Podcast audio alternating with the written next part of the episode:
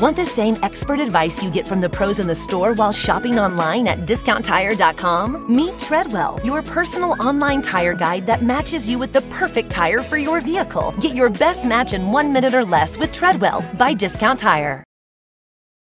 Meet Stacy. Stacy's on the hunt for a new pair of trendy glasses. Call me picky, but I just can't find the one. Luckily for Stacy, Walmart Vision has virtual try on. Now she can try on hundreds of frames virtually, then upload her prescription and get new glasses delivered right to her door. Really? yeah, really. Well, the hunt just took a turn for the better. Buy your next pair of glasses with virtual try on from Walmart. Welcome to Easy Eye Care. Welcome to your Walmart. Restrictions apply. See walmart.com for details.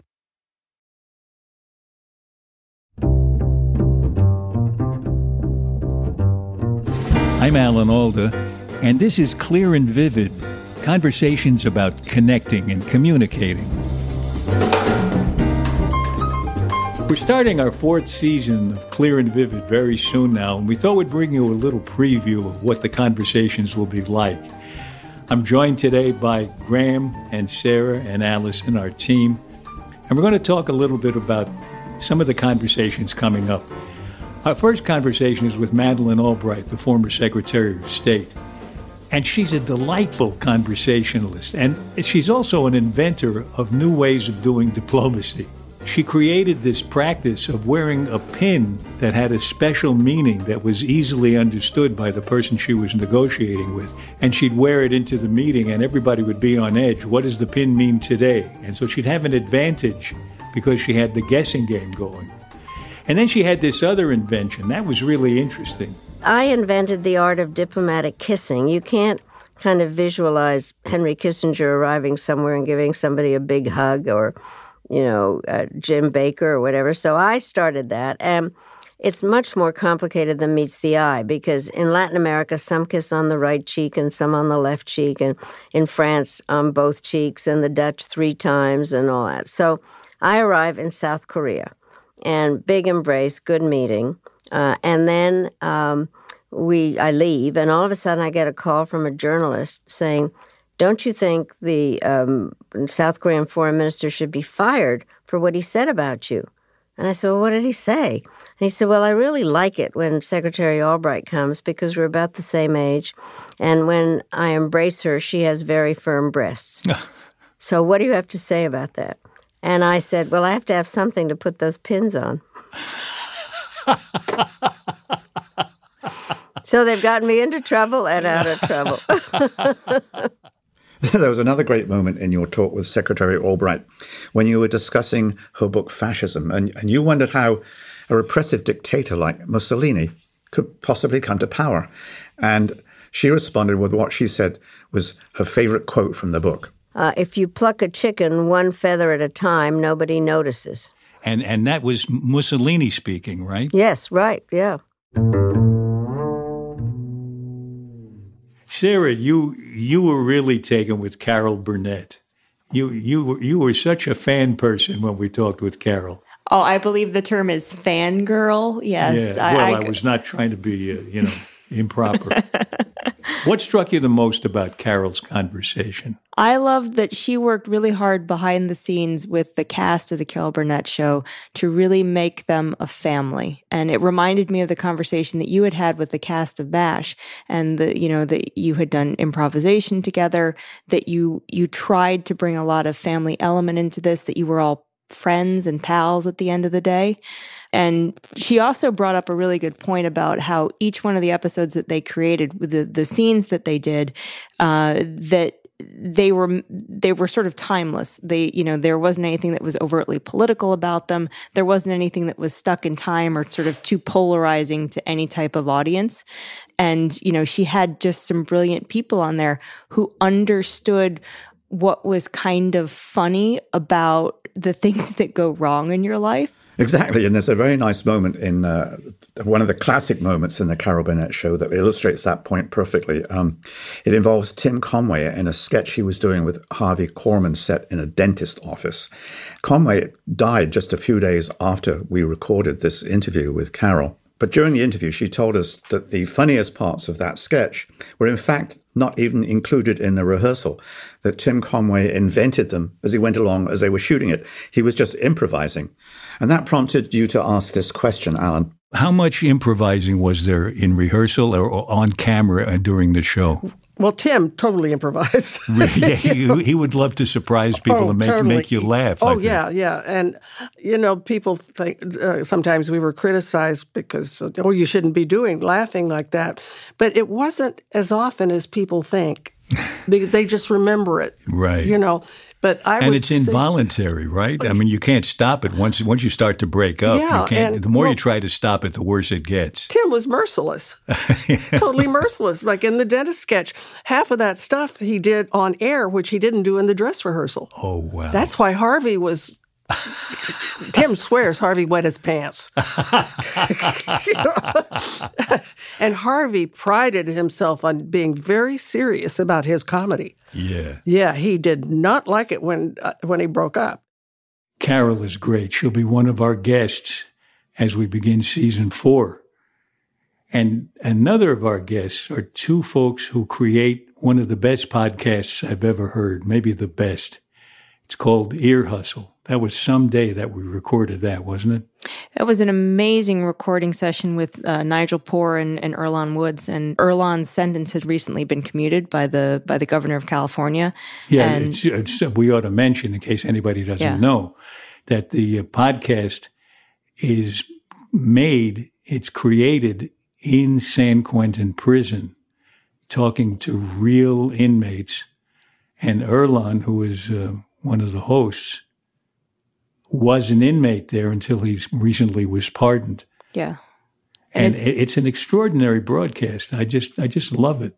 It's it's brilliantly produced. It's it's well written. Um, it's it's done by Radiotopia, um, and it was it, they they were the recipient of an award to to actually make this happen, and um, they happened to be here in New York, and we we kind of caught them on a little bit of a tour, and uh, a memorable moment aside from the clip that we're going to play was that.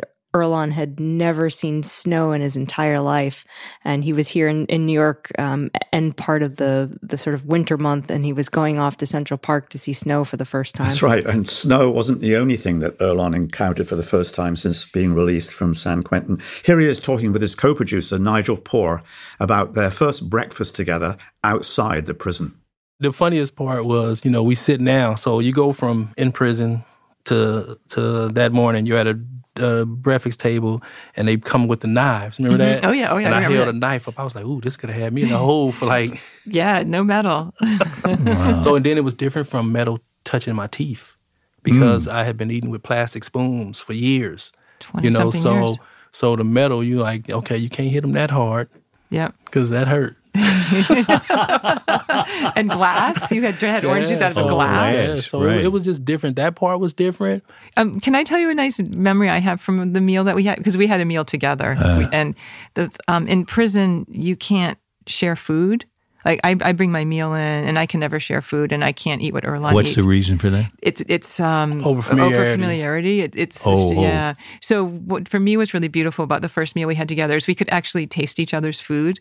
Like for the first hmm. time, I could say, "Try what I'm having," and then I took Yeah. a bite off of his plate, like just like you would with a friend. And like we'd never been able to do that. But I, I, I'm gonna say in prison, I don't think nobody wanted Nigel food in prison. You didn't bring in great enough stuff. One of my favorite episodes was with the scientist and author Hope Jahren. Uh, she wrote a wonderful book a couple of years ago called Lab Girl, which is completely entrancing. She manages to weave together her own personal story as a scientist with this sort of inside story of plants. You, when you read it, you really begin to feel that you understand plants for the first time ever. There was a moment in the conversation when she described something that's always intrigued and fascinated me about being a scientist. The, the moment when you discover something that nobody else has ever discovered before, and you're the only person that knows that thing for a while. Here's Hope describing that moment for her. Well, it was a strange night. You know, it was in the middle of the night because it required some instrumentation that had to be shared, and that's when I could get it. And and this was before cell phones and before the internet, and and so you so I remember it happening in the middle of the night and having to wait until an appropriate time to call somebody and say, "Oh, guess what? It worked. This is what I found." You know, and and have and I remember standing in the lab and watching the sun come up, and realizing that you know until I told somebody this was my this was my secret that this was something the universe had given just to me, and that these hours were going to be hours that I held this in my hand and some kind of I mean, we're all looking for proof that the individual matters, that there's something existentially unique about each one of us. But I feel like for those hours, I, I had the answer to that, and, and you know, that wasn't a cure for cancer or something, right? It was a little piece of information, but I just, and I just felt, well, if I'm worthy of a small a gift like that, maybe someday I'll be worthy of a big one. And I just remember it was such a beautiful, lonely moment. Why was it lonely?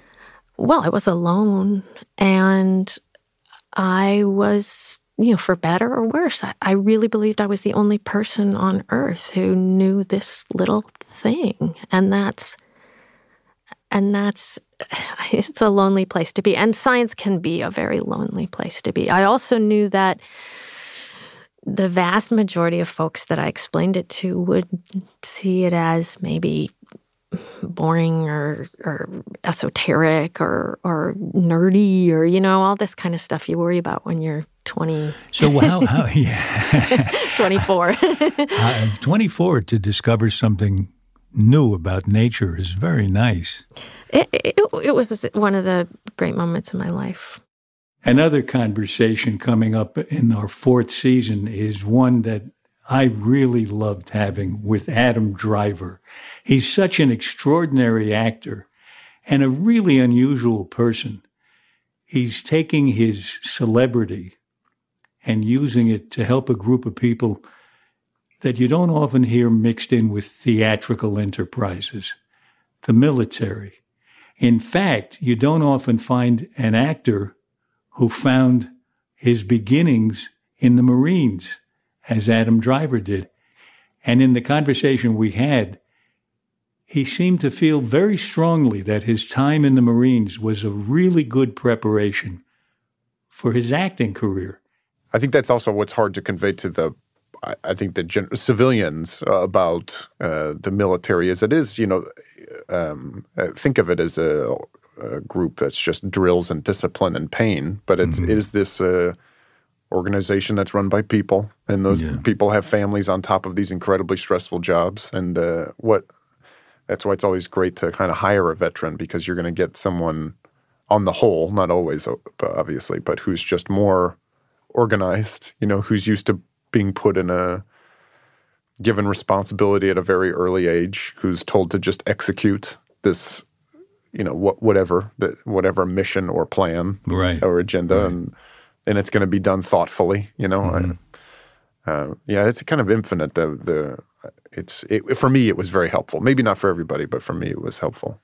Sarah, you you have experience with someone in the Marines too. Your your dad was in the Marines. My father was in the Marines, and um, I I agree with with Adam that um, that hiring people who have had a military career is is great because they they come in with a with a wonderful spirit um, and they know they know their job they know process they know operations really well and I 100% support the idea that he brought to this, which was you should hire people who come from a military background. And you know where you speak from because we hired Allison. I did. Allison, you spent six years in the Navy? I did, yeah. And um, when I was in the service, I always appreciated when people would give back. Um, Adam mentioned MWR, which stands for Morale, Welfare, and Recreation and his nonprofit um, performs like impromptu theatrical skits, which helps expose service members to another form of entertainment um, aside from some of the other usual activities. And also has a program where he encourages them to write. And right. sometimes they've never written anything of that kind before. And it opens up a whole new world for them. Yeah, that's true. Um, part of military training is learning to work as a team and a unit and remove yourself from the picture. So um, taking time to reflect on your experiences is really important and is a great way for service members to think about what they're doing and their effect on the community. And another aspect of military training that I think is really important in acting is discipline and an understanding of the importance of discipline. Acting is a very disciplined occupation. It looks like people are just getting up and behaving naturally, but there are so many constraints on them. It's it's not as natural as it appears. That's the trick is to make it look natural. And that takes a lot of discipline. A little later in the season, we have a guest who Alan and I have actually met a couple of times before, usually in the company of chimpanzees. Uh, Frans de Waal is a primatologist whose life's mission is to show us that we're not so different from the rest of the animals as we may think we are. And the new book he's written, called Mama's Last Hug, is all about how animals experience emotions not unlike our own. Mama is a female chimpanzee who lived for many years in a zoo in Holland where Frans did his early work. He told several stories about Mama's extraordinary ability to exert power over the colony. Here's one of them. She was she was the only one because she was the um, alpha female. She was older than most, and um, she was so highly respected that in the middle of a fight, she could just walk in the middle and um, stop it. And uh, other females, if they would do that, they would probably get beaten up. Uh, but um, no one is gonna gonna do that to her. I still remember a case where we had a young alpha male who was not very accepted by the group, and um, he, he imposed his will, so to speak. But um, they also chased him on occasion, and so the whole the whole colony had chased him into a tree, and he was in the top of the of the tree screaming, and he couldn't get out. Each time he came down, the other chimps would chase him back up, and and after 15 minutes or so of that. Um, Mama very slowly, because she was a very slow female, she slowly climbed up that little tree and she touched um, the alpha male and she kissed him and she brought him back down and no one objected anymore. So that was a bit like she was a bit the representative of the of the colony. Like if she decided to do that then it was okay. If somebody else had done that i'm sure that would not have been okay Another of our guests next season will be Katie Couric, who is not only a charming talker and an intelligent, busy person in making the world better, she, she has the ability to reveal things about herself that benefit the rest of society, like that amazing time. She kind of changed the world, Sarah, when she let her colonoscopy become a public event. Yeah, I mean, it brought about a, an absolute paradigm shift in the way that people were able to talk with their doctors, um, and the it added language, a new language back into into medicine, which was that people could use the word like colon and not feel uh, not feel worried about using it, not feel embarrassed, uh, and that uh, she also mentioned that the same thing applied to breast cancer too, that you could say breast on TV or in print. Um, you didn't have to replace it with the word chest, and that you could go to the doctor and have a more authentic and engaged conversation with them because you now ha- had this, you were now sort of emboldened to say what was really wrong with you. Of all the things you've done in your life that have been really extraordinary, when you made your colonoscopy public, yes. that had such a big impression on the whole country and on me too. Well, I think uh, getting up close and personal with my colon was kind of going to be the first, maybe the first line of my obituary. I'm afraid. no, but I was thinking of that before. You must be so sick and tired of hearing about no, your colon. honestly, huh? I'm not because people come up to me still, Alan, and say. I got screened because of you, and, and, and, I'm sure many people were saved. And they, some people say that as well. Mm. And um, you know, it's an interesting phenomenon as someone who's kind of studied communication and has been in, and is a great communicator yourself and interested in I know how scientists distill complicated concepts. I think that resonated because I had been through such a, a personal tragedy and I think in order for something to really seep in, to permeate our psyches and to really have an impact and to change hearts and minds, you do have to have that emotional connection.